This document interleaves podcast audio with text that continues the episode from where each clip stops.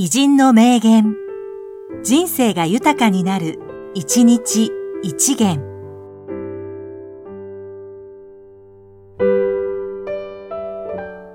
5月15日、高坂正隆、国際政治学者。古典を読んでわからなければ自分をアホだと思いなさい。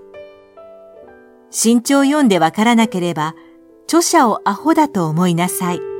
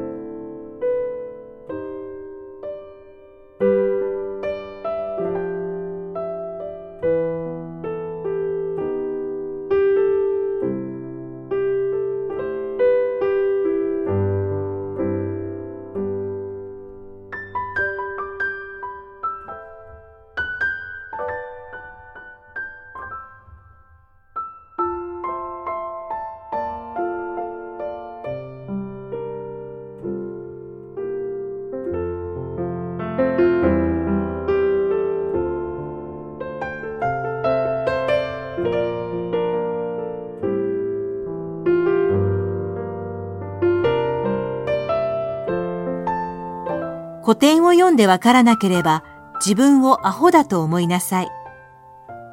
新潮読んでわからなければ著者をアホだと思いなさい。